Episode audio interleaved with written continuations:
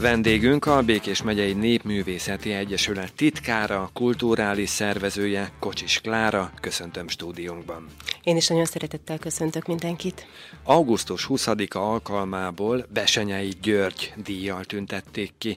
Hogyan fogadta az elismerést? Hát fantasztikus érzés ez a, ennek a díjnak az átvétele óriási öröm, tényleg, és, és egy, egy akkora megtiszteltetés, amit én álmomban nem gondoltam volna, hogy valahogy is megkaphatom ezt a díjat, hiszen ez egy, ez egy olyan díj, amely a hosszantartó közművelődési tevékenységet végzők számára adományoz az állam, és igen, 23 év, az 23 év.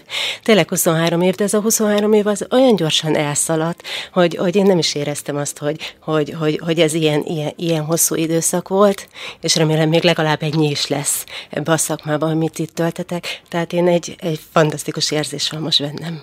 Miről szól a közművelődés? Mi a szakma lényege? Hát a közművelődés egy olyan szakma, amit nagyon sokan nem, nem, nem tudnak, hogy mi ez.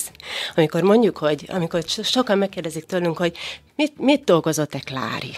És akkor én szoktam mondani, hogy közművelődési szakember vagyok. De mit jelent az, hogy közművelődési szakember? A közművelődési szakember az az, aki a társadalomban az olyan fajta tevékenységet végzi, akik a akik a, azt, a, azt az életmódbeli javulást próbálják elérni az emberek számára, hogy, hogy jól érezzék magukat, hogy kiszakadjanak egy kicsit a hétköznapokból, rendezvényekre járhassanak, közösségekbe járhassanak, és ezt a fajta tevékenységet próbáljuk mi megvalósítani, hogy ők nekik legyen olyan közegük, ahol hobbit végezhetnek, ahol jól érezhetik magukat, ahol szórakozhatnak, ahol elmerülhetnek egy kicsit a saját világukban, egy kicsit, kicsit más csinálhatnak, mint a munka, a család mellett, egyfajta olyan szórakozást, olyan kikapcsolódást jelenthet, jelentett számukra, amihez mi biztosítjuk az alapot.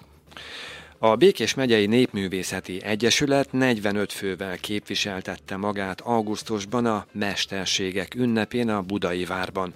Ott volt ön is, hogyan sikerült a rendezvény? Óriási sikerünk volt. Tényleg, azt, gond, azt gondolom, hogy, hogy, hogy ha megkérdezted volna tőlem, hogy mi a legnagyobb sikerem most a szakmával, akkor azt mondanám, hogy a mesterségek ünnepe. Nagyon, nagyon, nagyon, nagyon jó volt, nagyon szép teljesítmény nyújtottunk, én azt gondolom, hiszen nem hiába elhoztuk a mesterségek ünnepén a Népművészeti Egyesületek Szövetségének a díját, ez pedig az év műhelye díj kiállhattam a színpadra, megkaphattam az oklevelet, és a csapatom pedig óriási gratulációnak örvendhetett. Nagyon sokat készültünk. Nagyon nagy dolog az, hogy egy ilyen nagy csapattal tudunk a Mesterségek ünnepén meg, megjelenni, hiszen ez azt jelenti, hogy rengeteg installációt, rengeteg sátrat, rengeteg eszközt kell felszállítanunk Budapestre, mindezt berendezni és három napon keresztül működtetni. Az idei Mesterségek ünnepének a témája a Befordultam a konyhában elnevezést viselte, és erre alapozva rengeteg tevékenységet vittünk fel. A Szent Háromság térre volt ott mindenfajta népi kézműves műhely, hely, látványkonyhát csináltunk, csigát készítettünk, és készítettünk a látogatókkal, emellett volt ördöglakat, bútorfestés, fazekasság, és, e, és, és még számtalan kismesterséget igyekeztünk bemutatni, illetve vittünk fel egy óriási régi módi kreatív játszóteret, ami azt jelentette, hogy ömlött hozzánk a közönség, az érdeklődők, állandóan dugig volt a tér, tehát én azt gondolom, hogy megérdemeltük ezt a díjat. Ugyancsak egy nyári program volt a 23. Körösvölgyi Sokadalom Gyulán, melyen Egyesületük különleges népművészeti termékekkel mutatta meg magát. Mi állt a bemutatkozásuk középpontjában? A Körösvölgyi Sokadalom minden évben a Mesterségek ünnepének a kis testvére úgy is mondhatnám, hogy ez egy próbája a mesterség ünnepének, akkor próbáljuk ki mindazt a tevékenységet, amit felviszünk a mesterség ünnepében, ünnepére csak egy kicsit nagyobban, hiszen a körülmények ott egy nagyobb lehetőséget biztosítanak a Gyulai várnak a tövében, egy nagy téren tudunk kipakolni, és, és mindazt a tevékenységet kipróbálhatjuk, amit utána a mesterség ünnepére viszünk, amivel több volt sokkal több volt tulajdonképpen a Körösvölgyi Sokadalmon a bemutatkozásunk, hogy egy fantasztikus nagy kiállítást is vittünk. Ugye nagy dolog az, hogy három napos egy körösvölgyi sokadalom, vagyis az idén csak két napos volt, hiszen az anyagi forrásaink csak két napot tettek lehetővé, és mi egy két sátorból álló hatalmas installációt állítunk fel a Gyulai várba, ahol, ahol kiállítást rendezünk meg, két napon keresztül látogatható, és ebbe a kiállítási sátorban mindenfajta olyan konyhához kapcsolódó eszközöket rendeztünk be, ami a régi múltat idézi, és, és emellett pedig a mai modern kornak megfelelő népi textíliák, abroszók, különböző konyhai eszközök, kerámiák, kosarakat mutattunk be, de azokat, amely a mai napig is használható, csak népi ikletésű motivumokkal vannak díszítve, vagy, vagy akár olyan technikával készültek. Ön mikor került kapcsolatba a népművészettel? Élete mely szakaszában fertőzte meg a népi hagyomány? Én 2000-ben kezdtem el ugye a pályámat, 23, 23 évvel ezelőtt, és akkor kerültem be a Békés megyei művelődési központban, mint művészeti előadó. Ugye nekem van egy rajztanári diplomám is emellett, ezért a rajzos, vizuális készségeimet, kompetenciáimat próbált a főnökeim annak idején kihasználni, és olyan területeket kaptam, ami abszolút a művészetekhez kapcsolódott. Ilyen területek voltak a amatőr képzőművészet, imádtam. Tehát az volt nekem a, az volt nekem a szerelem, tehát imádtam, imádtam az amatőrökkel dolgozni, ahogy a legelején említettem, hogy, hogy tényleg olyanokkal foglalkozni, akik ezt a hobbiuknak tekintik, akik szeretik, és segíteni az ő munkájukat, egy kicsit az ízlésüket formálni, ö, olyan dolgokat ö, nyújtani számukra, ami egy, egyben képzés is, és egyben valamiféle bemutatkozási lehetőség is. Ö, és emellett ott volt a népművészet is, amit ugye nem én vittem, tehát nem az én szakterületem volt, mert a, a mindenkori elnökünk, Pál Miklósné ugye 40-50 éve dolgozik a szakmában, ő az, aki, aki a népművészettel foglalkozik, de a nagy rendezvényeknél már, már az egész csapat, az egész stáb ott volt, a textiles konferenciákon, a kiállítások szervezésében, tehát már akkor is, akkor is beleszagolhattam ebbe a népművészeti területben, és konkrétan, amikor a Békés megyei Népművészeti Egyesülethez kerültem, az 2017-ben volt, akkor tulajdonképpen Anci hívására jöttem a, a szervezetbe szervezőként, hiszen akárhogy is nézzük, az utánpotlás biztosítani kell minden tekintetben, hogy, hogy meglegyen, és, és ezért Anci próbált olyan szakembereket maga mellé venni az Egyesületi stábban, az Egyesületi Kollektívában, akik, akik azt gondolom, hogy a szakmailag megfelelnek arra, hogy, hogy akár a későbbiekben is tovább vigyék ezt a, ezt a neves feladatot. Milyen kihívásokkal kellett szembenéznie nyolc évvel ezelőtt? nem volt kihívás. Mindig, alapvetően a munkák mindig kihívás, de azt gondolom, hogy ha az ember jól végzi a munkáját, akkor, akkor, akkor minden megvalósítható. Egy egy jó közművelődési szakembernek azt gondolom, hogy valahol ilyen polihisztornak kell lenni. És ez, ez nem nagy képűségként akarom mondani, hanem tényleg, tényleg nekünk mindenhez kell érteni. Érteni kell a szóbeli, írásbeli kommunikációkhoz, a pénzügyekhez, hiszen hatalmas költségvetésekkel, elszámolásokkal dolgozunk, akár a jogi dolgokhoz is érteni kell, tehát, tehát minden tekintetben, hiszen, hiszen ott kezdődik egy, egy, egy, akár egy rendezvény megszervezése, hogy kitaláljuk, pár, megszerezzük hozzá a forrást, megvalósítjuk a rendezvényt, és elszámolunk. Tehát egy, egy nagyon összetett feladatból áll, és azt gondolom, ennek minden, minden részével foglalkozni kell, és minden részét tudni kell. Én akárhogy is nézzük, valahol egy ilyen maximalista ember vagyok, tehát nem 100, hanem 120 százalékosan teszem oda magamat, és igyekszem minden kockázati tényezőt kiküszöbölni. Mindig vannak olyan olyan rendezvények, vagy olyan programok, amik, amik esetleg nem annyira nagyon jól sikerültek, nem voltunk annyira megelégedve, de akkor kockázatelemzést végzünk, akkor, akkor megnézzük azt, hogy mi is, mi is volt az, ami, ami esetleg, esetleg a, a problémát okozta, és ezt mindig megpróbáljuk javítani. Mondjuk egy példát, hogy ne csak a fellegekbe beszéljük, visszatérve a mesterségek ünnepére. Tavalyi évben első alkalommal kerültünk egy vadi új helyszínre, a Szent Háromság Barba, ami egy gyönyörű fás park, de nem vettük számításba azt, hogy fű nélküli poros, saras helyszínünk van. Ezért három napig esett az eső a tavalyi évben, és megdöglött maga a, a tevékenység része. Nem tudtunk játszani igazán a gyerekekkel, folyamatosan csúszkáltunk a sárba, tehát ez egy e, tényleg egy, egy, nem, nem egy nagyon jól sikerült e, része volt így a rendezvénynek. Az idén összeszedtem annyi műfőt, amennyit csak találtam a városba, egy valami 60-70 négyzetméteres műfűvel indultam el a mesterségek ünnepére, hogy én pedig ezt a problémát meg fogom oldani, hogy ne legyen sár, és hát meg is hozta ez a gyümölcsét, hogy tényleg, tényleg gyönyörűen tudott működni a téren az a, az a dolog, amit mi kitaláltunk. Egyesületük egyik legnagyobb hagyományjal bíró programja az ősztől induló népművészeti szakkörök. Idén mi várja az érdeklődőket? Nagyon sok szakkört fogunk az idén indítani. Ö- mi is sok más szervezettel, illetve intézménnyel együtt csatlakoztunk az Alszakkör programhoz, és ennek keretében többfajta alapanyag beszerzését is igényeltük a, a Nemzeti Művelődési Intézettől.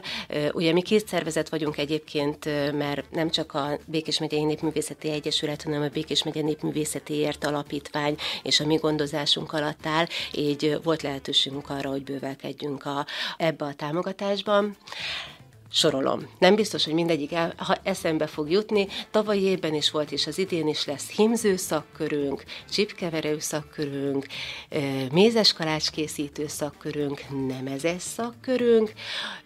Ami nem az szakkörös, az a rézműves szakkörünk, ami már négy éve működik. Imádjuk, a, a, a tagok is nagyon szeretnek hozzánk járni, és olyan szakember vezeti, mint a Szedják István, aki, aki azt gondolom, hogy lehet, hogy lesz is nálad, hiszen, hiszen ő, is egy, ő, ő is kapott az idén díjat, és nagyon büszkék vagyunk rá, és emellett még indul bútorfestő szakkörünk, gyöngyfűző szakkör, gyöngyfűző szakkörünk is lesz, tehát bővelkedünk bőven a lehetőségekbe, és nagyon sok szeretettel várjuk, főleg a kezdőket. Tehát én azt gondolom, hogy ez a fajta szakköri tevékenység egyfajta érzékenyítés.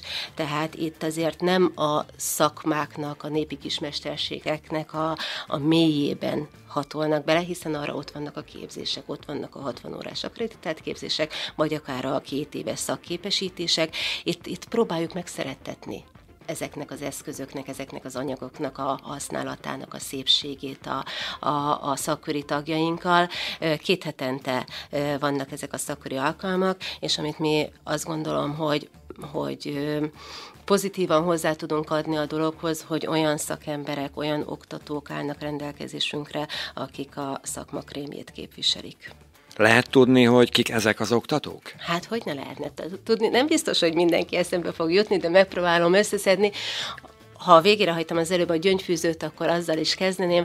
A Farkasné Jeszenszki Anita népi iparművész vezeti a gyöngyfűző szakkörünket. Nagyon jó szakember, nagyon sok sikert ért már el, rengeteg díjat hozott el, egy nagyon kellemes személyiség, tehát én nagyon tudom javasolni akárkinek is, aki szeretne a gyöngyel foglalkozni és megismerni ezt a népi ékszerkészítésnek, amiben létjét. Szedják Pistáról már beszéltünk a rézműves szakkörünknek, akik egyébként a rézangyalok nevet képviselik, nagyon találóan és nagyon viccesen szeretjük őket.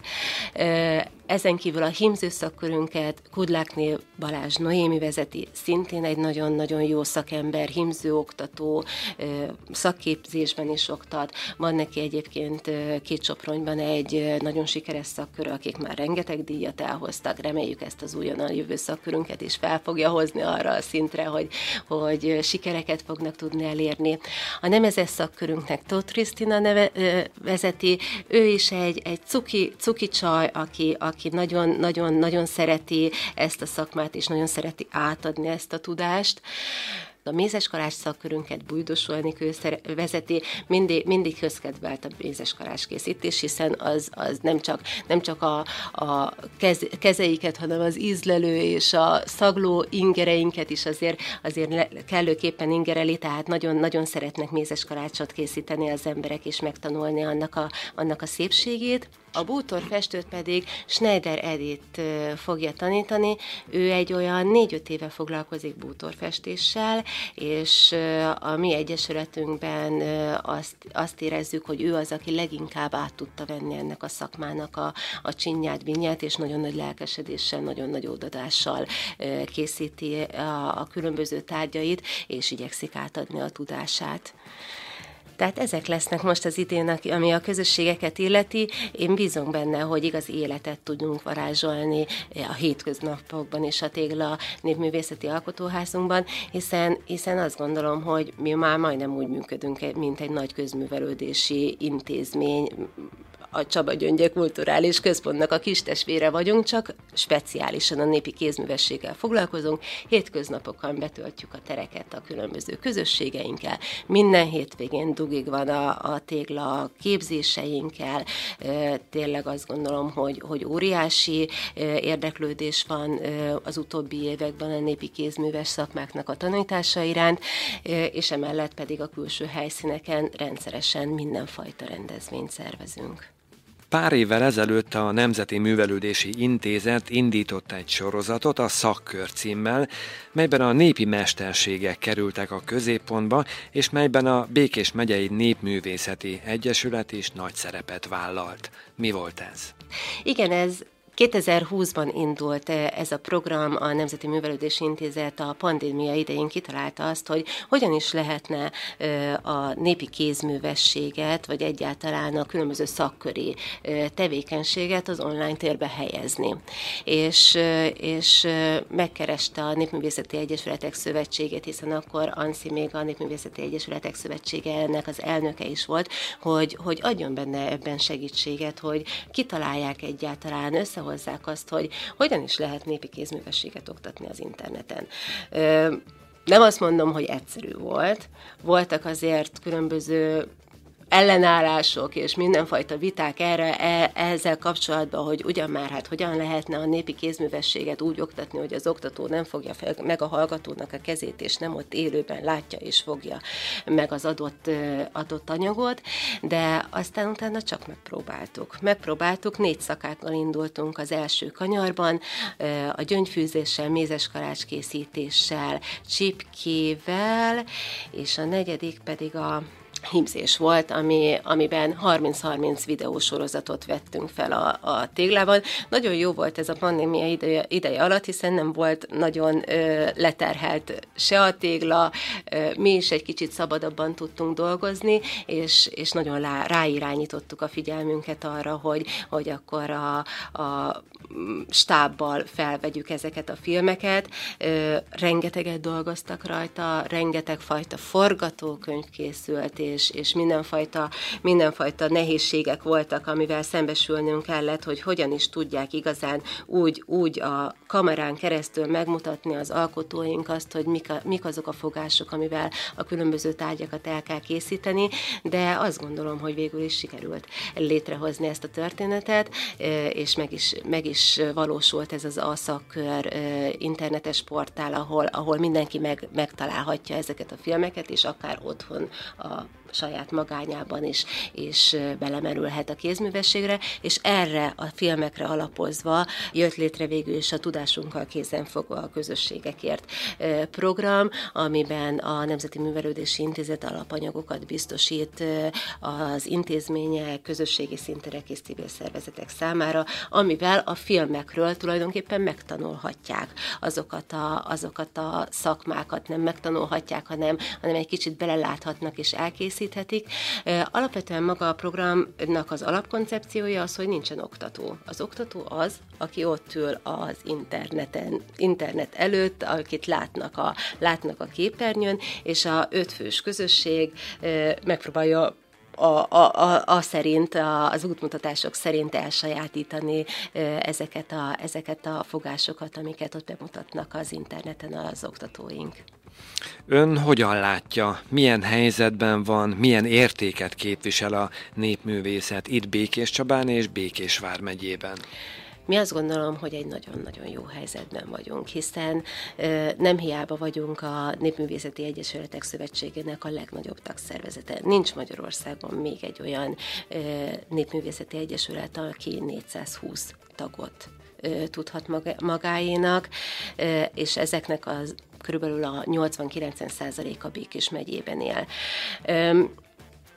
jó helyzetben vagyunk. Van egy alkotóházunk, ami alapvetően egy, egy biztos infrastruktúrát biztosít ahhoz, hogy, hogy ezt a fajta tevékenységet végezhessük.